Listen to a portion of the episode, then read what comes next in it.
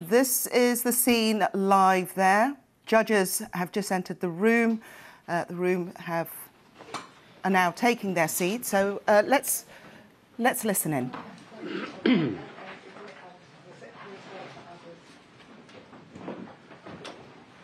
We are handing down our judgments in these appeals this morning. I shall read a summary which does not form part of the judgment.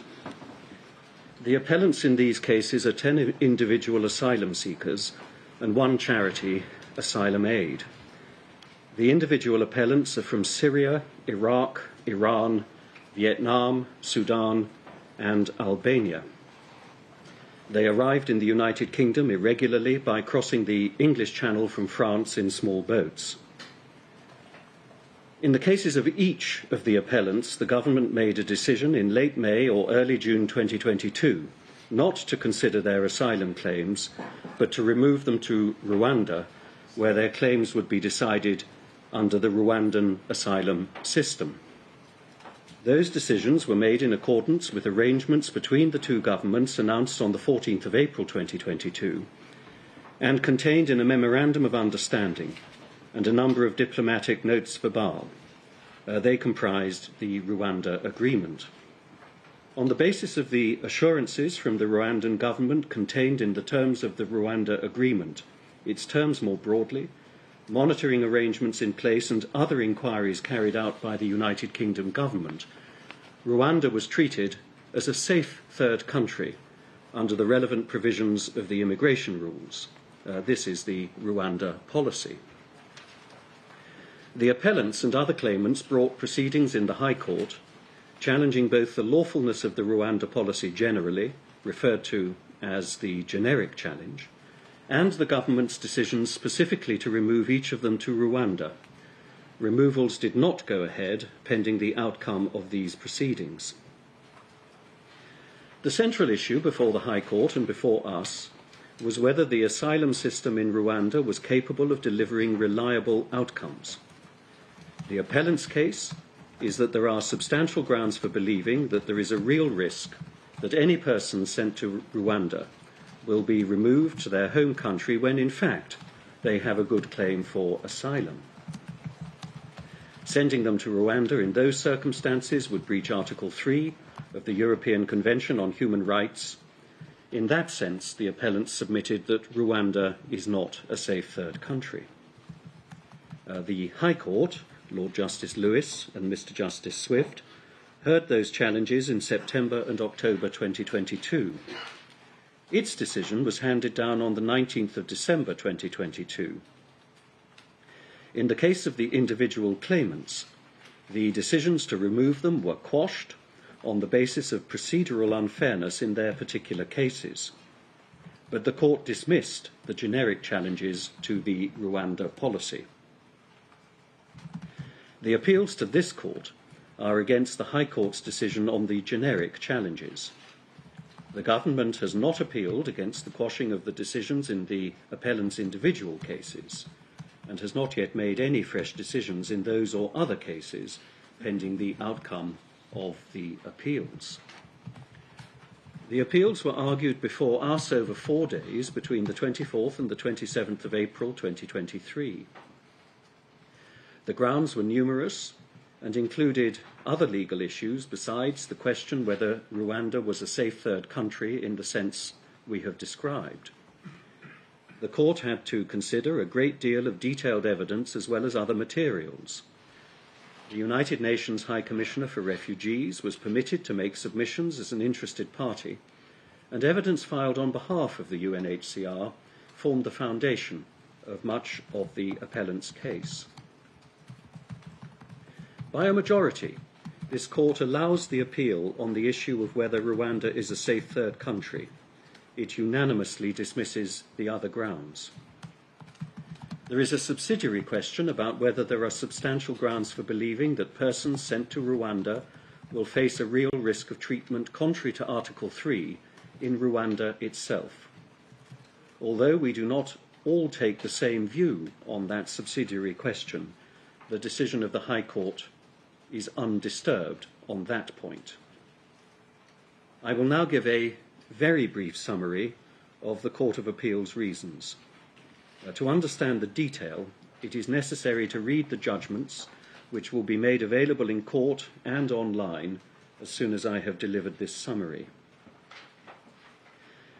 The decision of the majority, the Master of the Rolls, Sir Geoffrey Vos, and Lord Justice Underhill, the Vice President of the Court of Appeal's Civil Division, is that the deficiencies in the asylum system in Rwanda are such that there are substantial grounds for believing that there is a real risk that persons sent to Rwanda will be returned to their home countries where they faced persecution or other inhumane treatment when in fact they have a good claim for asylum.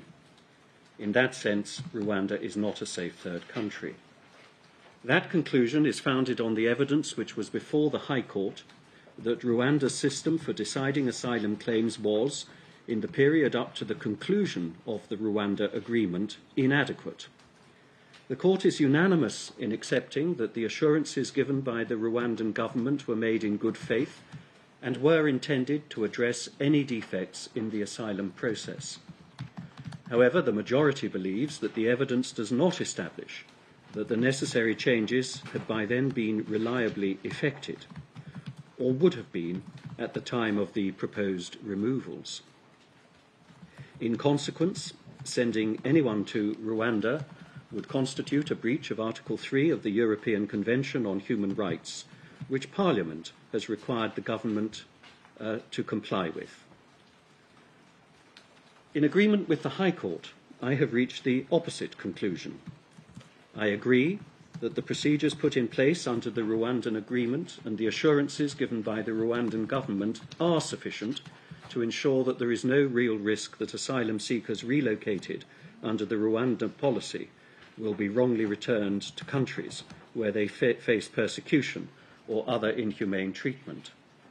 I have concluded that the chances of failed asylum seekers being returned to their countries of origin are in any event low not least because Rwanda has no agreements in place with any of the countries in question. In addition, extensive monitoring arrangements, formal and informal, of all those sent to Rwanda and of their asylum claims once there provide powerful protection.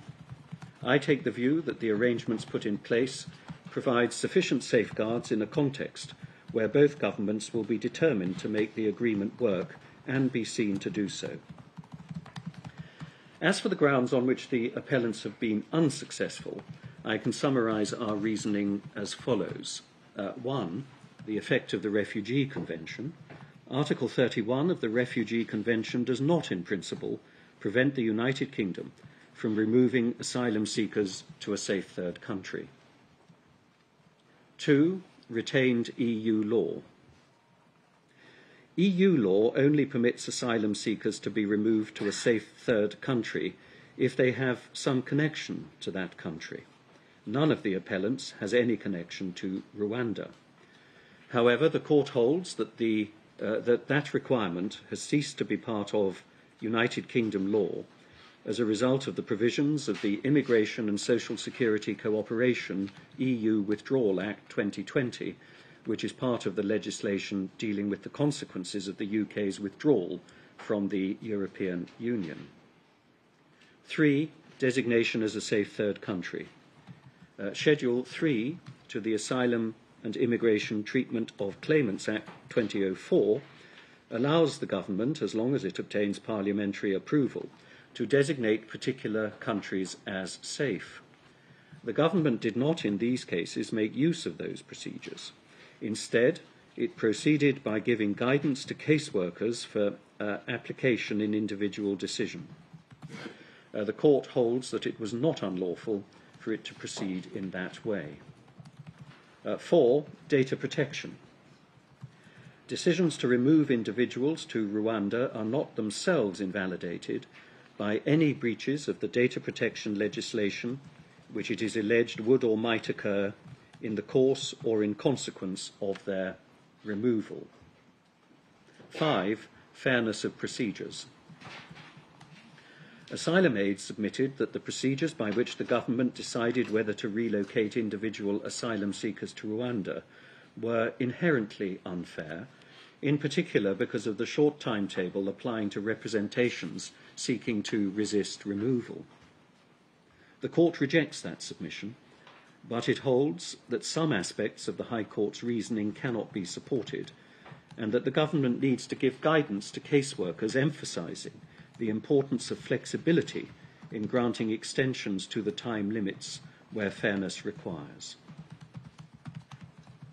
The result is that the High Court's decision that Rwanda was a safe third country is reversed, and that unless and until the deficiencies in its asylum processes are corrected, removal of asylum seekers to Rwanda will be unlawful. Finally, I should make clear that our decision implies no view whatever about the political merits or otherwise of the Rwanda policy. Those are entirely a matter for the government, on which the court has nothing to say. Our concern is only whether the policy complies with the law as laid down by Parliament. A, a deliberately tight timetable has been set for consequential orders and directions, partly so that any application for permission to appeal can be decided promptly. Uh, the court hopes and expects that it will be able to deal with all consequential matters on the papers. For the avoidance of doubt, our judgments are published with immediate effect, albeit on a subject to editorial corrections basis, in accordance uh, with uh, Direction 1, which I shall shortly mention. If any corrections are necessary, a revised version will in due course be sent to the parties and published on the Judiciary website and on the National Archives website. We will give the following directions for the steps that the parties need to take consequential on our decision. We direct that by 4 pm on Thursday, the 6th of July 2023, 1. The parties file with the court lists of suggestions for correction of typographical or other minor errors in the judgments now handed down. Two, the parties file with the court draft orders in each of the appeals, so far as possible in agreed terms, uh, giving effect to the terms of our judgments and covering all consequential matters such as costs and permission to appeal to the Supreme Court. Three, Insofar as the terms of the orders cannot be agreed, short written submissions from the parties on the disputed items can be filed. In the case of any application for permission to appeal to the Supreme Court, submissions are required only from the um, uh, applicant. Submissions from the respondent will be required only if the court asks for them. That timetable is deliberately tight partly so that any application for permission to appeal to the Supreme Court can be decided promptly, uh, but we believe it is achievable. Any application for an extension will be entertained only for the most cogent reasons and should relate only to particular aspects of the orders in relation to which it is said that the timetable cannot be complied with. Uh, thank you. Uh, that concludes this morning's proceedings. This is uh, News. That was the uh, chamber in the Royal Courts of Justice, part of the appeal hearing uh, regarding the, the government's uh, so-called Rwanda uh, bill. Um, we are going to cross to our correspondent Joe Inwood, who is outside the Courts of Appeal. Joe, first off, for anybody listening to that, um, it was confusing can you tell us what did the ruling actually say? There were so many aspects to this. What was the ruling? So they have they have ruled that the government's decision or policy of deporting asylum seekers to Rwanda is unlawful. They have reversed the earlier decision of the High Court. But the reason it was confusing, it was difficult to listen to for everyone to make sense of it entirely because it was a split decision. So what we got first were the views of two members of the bench. That was the Master of the Rolls and Lord Justice Underhill. Now, they said that they thought the policy was not lawful because basically of flaws, deficiencies as they saw it within the Rwandan asylum system.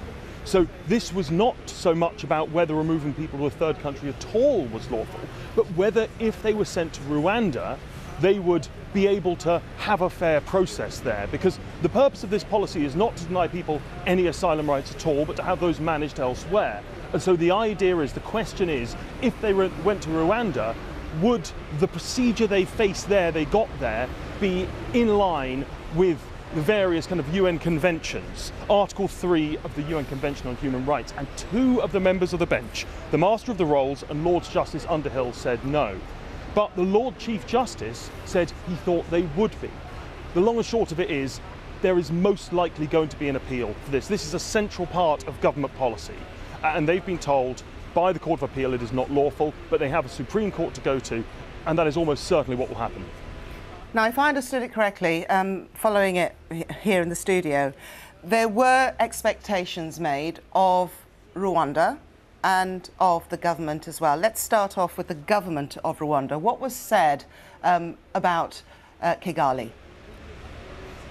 So, essentially, what this came down to is whether the immigration policy, the asylum policy, I should say, in Kigali is fit for purpose, basically. Uh, and two of the members said that it wasn't, one said it was.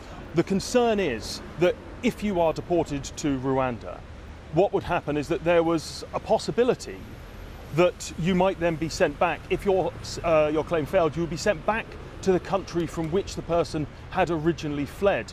But the Lord Chief Justice, he dissented from that view. He said that there was no problem with that, not least because Rwanda doesn't have doesn't have an agreement to extradite people to the countries in question here. So as I say, there, there was dissent, there was disagreement. I, I think I heard correctly them say that all the judges were not thinking that the Rwandan government were acting in bad faith. They didn't think that Kigali was being disingenuous in saying that they would be able to uphold their end of the bargain when it came to treating asylum seekers fairly, but simply that the systems weren't in place at this point.